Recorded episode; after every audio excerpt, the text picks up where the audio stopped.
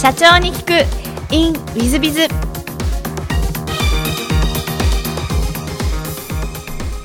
ィズビズの新谷です。先週の続きをお聞きください。で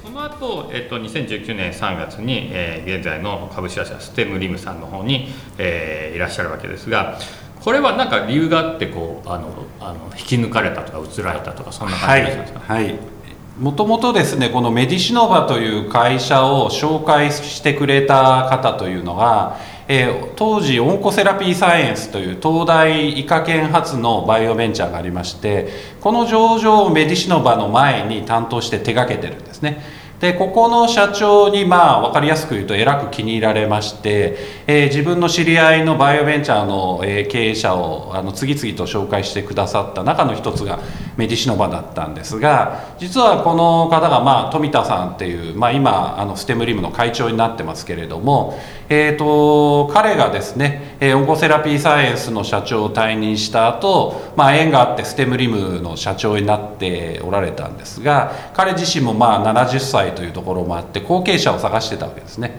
で数年前から誰かこのステムリムの社長にふさわしい人間は誰かいないかっていう相談は受けてたんですけれどもまあ彼からまあ1月末にですね、えーまあある意味ラブコールをいただいて、えーなんとかね俺の後任になってくれ後を継いでくれないかという話があってまああの2週間検討してえー、と移ることを決意したというような、えー次第ですね、まあ、それまで副社長というのを実は12年半やっておりましてただ副社長と社長っていうのはだいぶやっぱり、えー立場が違いますし、えー、とその富田さんからの口説き文句ももう副社長は十分やっただろうと。やっぱり社長でやるべきじゃないかというようなところとこのステムリムという会社が非常にえー魅力的な会社で、えー日本初のバイオベンチャーで多分唯一とは言いませんけれどもやっぱり世界を、えー取れる技術を持ってるよというようなところで口説かれたような次第ですね。なるほどはい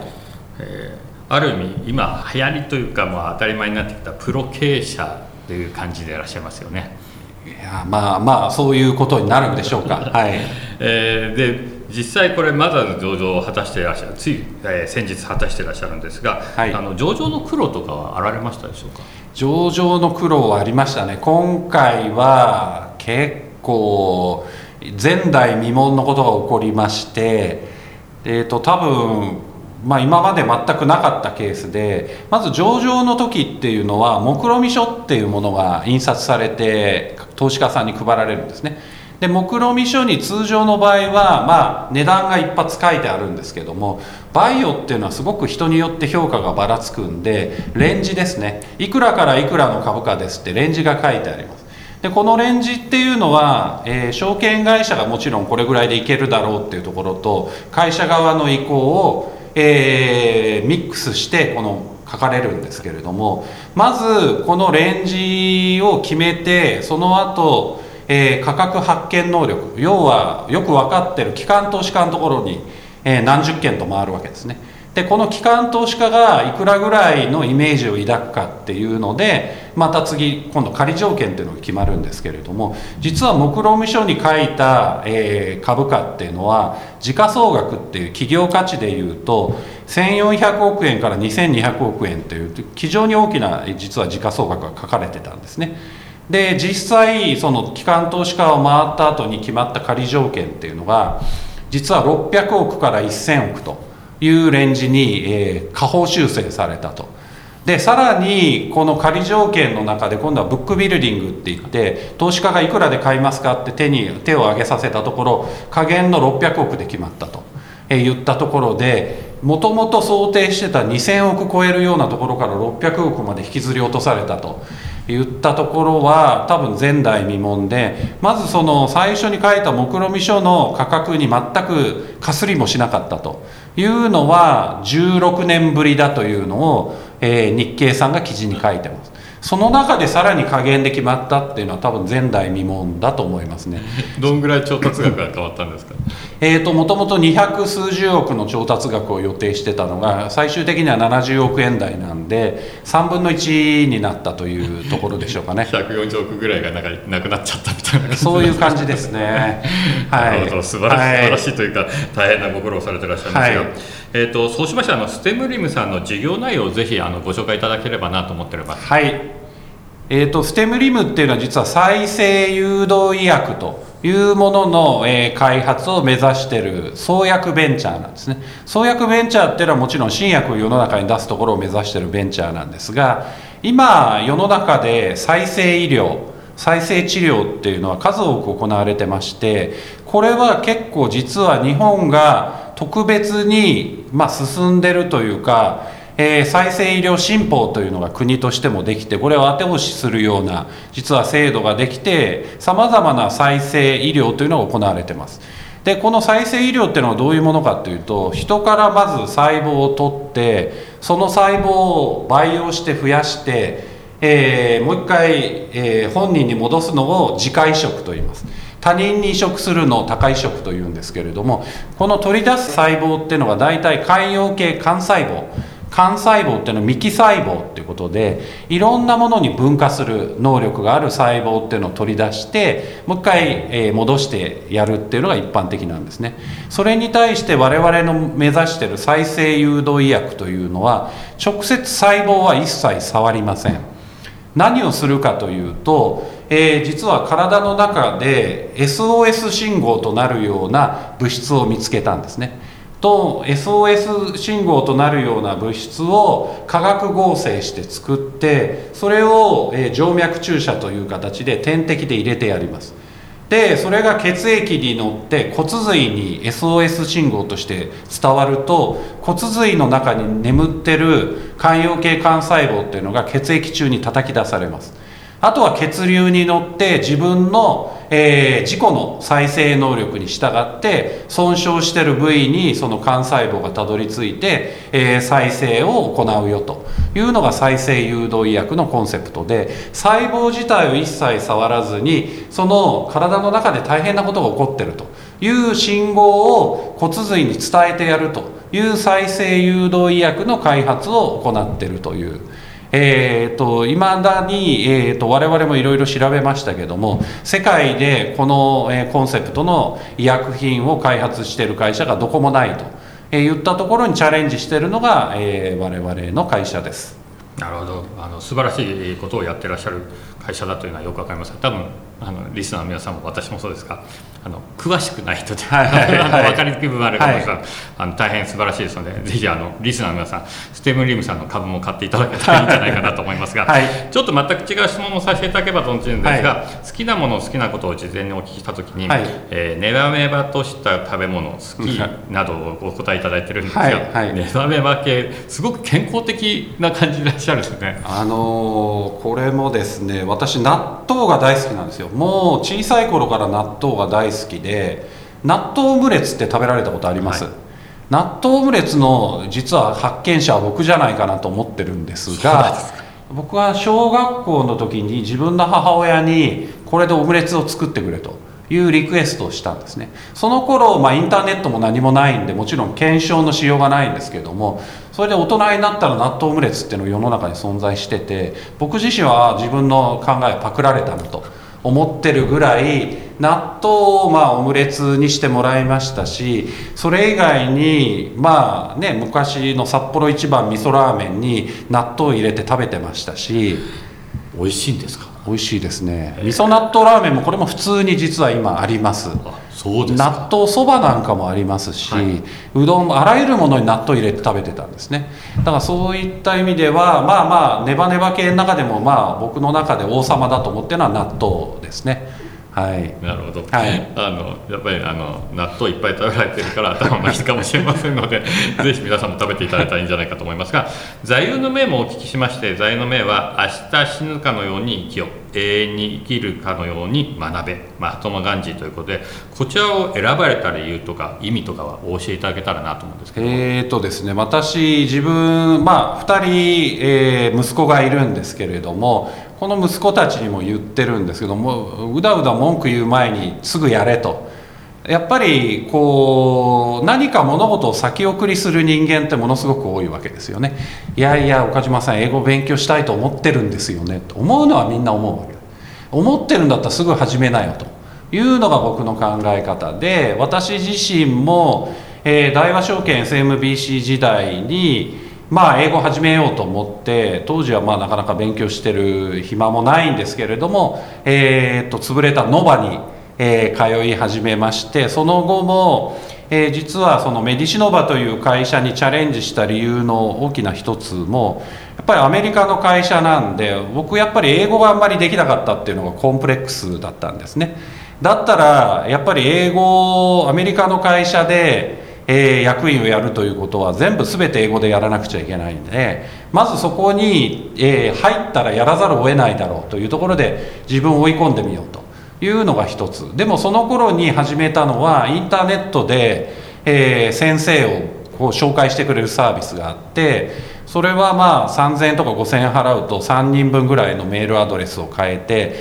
直接コンタクトを取って、えー、とその先生と日にちを合わせて勝手にまあ英語を習うっていうので、えー、と合計で多分4人ぐらいの先生に習いましたけども1人の先生は僕と同い年のイギリス人で日本人と結婚して日本人に住んでるんですけども彼なんかはもうだから1 2 3年の付き合いでずっと今でも週1時間なんとか時間を作って、えーマンツーマンで彼と、まあ、英語を習ってるというより英語でディスカッションしてると言った方がいいんでしょうかね。でそれ以外に前の会社の時に、えー中国で合弁会社を作ったんですね。そうしたら合弁会社の相手がやっぱ中国語で内緒話をしてるんですね。どうせ日本人に中国語は分かんねえだろうと。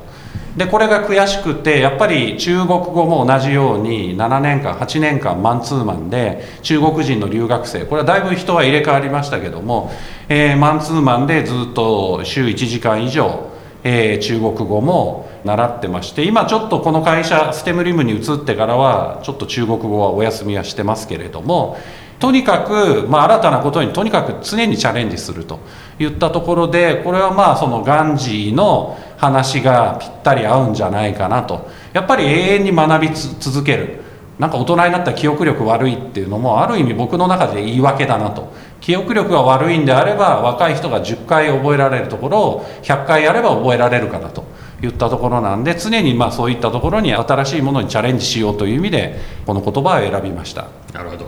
あの記憶力がなくなるのは再生医療ではなくて努力で何とかしろというお話になってますね、ありがとうございます。では最後にですね、えーこの番組経営者向け、えー全国の社長様向けもしくはこれから起業する方向けの番組でございましてもしよろしければ起業社長の成功の秘訣をお教えいただけたらなと思っておりますこれはですねやっぱ諦めが悪いことじゃないんでしょうかネバーギブアップっていうところでまあ諦めずにもうとにかく知恵を絞って考え抜くというところで必ず何らかの多分道は開けるんだと思います。えーというところで皆さん諦めずに、えーチャレンジしていきましょうといったところでしょうか。ありがとうございます。あの皆様諦めないということでご一緒しましょう。えーリスナーの皆様本日はお忙しい中お聞きいただきまして誠にありがとうございました。ぜひ皆様のご参考にしていただければと存じます。岡島社長様本日はどうもありがとうございました。ありがとうございました。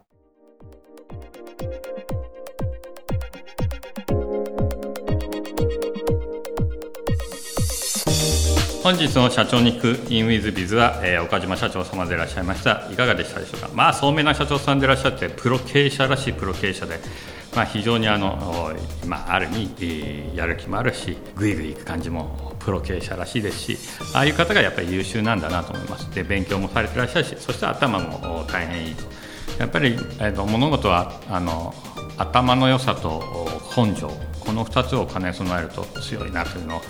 えー、岡島社長様を見て、えー、よくよく分かった次第というのが私の感想でございます、えー、ぜひ皆様方も諦めないという話もございましたので、えー、諦めずに、えー、突き進んでいただけたらなと思っております、えー、本日の社長に行くインウィズはここまで。また来週。経営者を応援する社長の孤独力番外編。本日の社長の孤独番外編はあ社員がすぐに辞めてしまうということで人の問題に入ってまいりました、まあ、おかげの問題いろんな項でお話をさせていただきました。10個ぐらいお話しさせていただきましたがここからは人に関してです。で社員がすぐに辞めてしまうので本当に、まあ、よくわかる話でございます。で結論としては愛情を持って社員に接すれば社員は辞めないということにさせていただきましたがそんな本に書いた通り簡単だと言われるとちょっと私自身も何とも言い難くなってくるんですがただ、えー、まあ一言言うとやっぱり社員というものは何ですかね、えー、孤独感とか疎外感とか必要とされてないとかあ認知されてないとか承認されてないとかそんな感じの感覚を持った瞬間に辞める可能性は高くなるんじゃないかなと思います。えー、ちょっと一つは悪い例なんですがえー、うつ病になった社員がうちの社員も出たことが過去ございました。でその社員は何でなったかっていうと一番叱られてた人間なんですね私に。ところが私に一番叱られてたんですがある時から私が自分の姿勢を変えようと叱りすぎるのやめようと言ってぐっと抑制したんです。そうすると黙って見る見てることになると見られてる感がなくなってしまう。そうしまうとその社員が、えー、なぜかうつ病になってしまったと。それは多分おそらく今考えてみると多分叱られるっていうことで、えー、私社長があその社員をよく見てたよくこう構ってたということになるの。だからうつ病じゃなかった。ところがそれがなくなったら認められてないんじゃないか。社長に本当の意味で嫌われたんじゃないか。え、無視されてるんじゃないかと、まあ、無視したつもりは私はございませんけどもそんな感覚をもしかすると捉えてしまったんじゃないかなと思いますそういう意味で、えー、やっぱり、えー、調子はどうとか、えこの本の中にも書いてありますが何かしらの声がけをですねするとかそういうことは大変大切なんじゃないかなと思います、え日報に関して、えあれやこれやと書くのもいいんじゃないかなと思います。まあもう一つはですねやっぱり合う合わないというのがございますので合わない社員は辞めていただいてもいいんじゃないかとは思っております。一方で合う社員が大量に辞めるときが一番問題ございますのでそれは多分居心地が悪くなったりするんじゃないかと思います。そういう意味で私どもでは、まあ、半年に1回評価なんかをし、え部長クラスが人事評価についてああだぞこうだぞということを半年に1回は必ずやるようにするしライフプラン面談というのを作らせそして年1回は私が全社員こういう人生を送ったらあというアドバイスを多少はさせていただくということもやらせていただいてます。そういう意味では、えー、社員たちに、えー、こうなんか見られてる感っていうんでしょうかね。社長さんからすると声かけてる感。社員さんからするとえー、見られてるかみたいなことを大切にしてやっていくと社員がすぐに辞めるということから減っていく可能性はあるんじゃないかなと思います。ただし合わない社員を入れてるとどうしてもそれはそれでも辞めていくと思いますので是非合う社員をまずは入れていくということで、えー、考えていっていただいたらいいんじゃないかなと思います。本日の社長の孤独力番外編はここまで。また来週。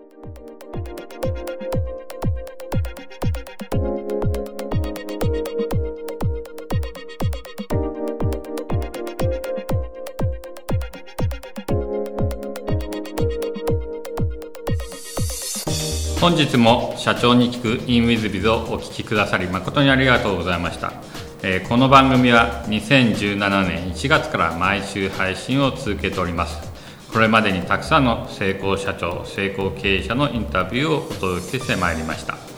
その内容は全てテキスト化いたしまして私ども WizBiz が運営するウェブサイト経営ノートでも閲覧いただけるようにしております。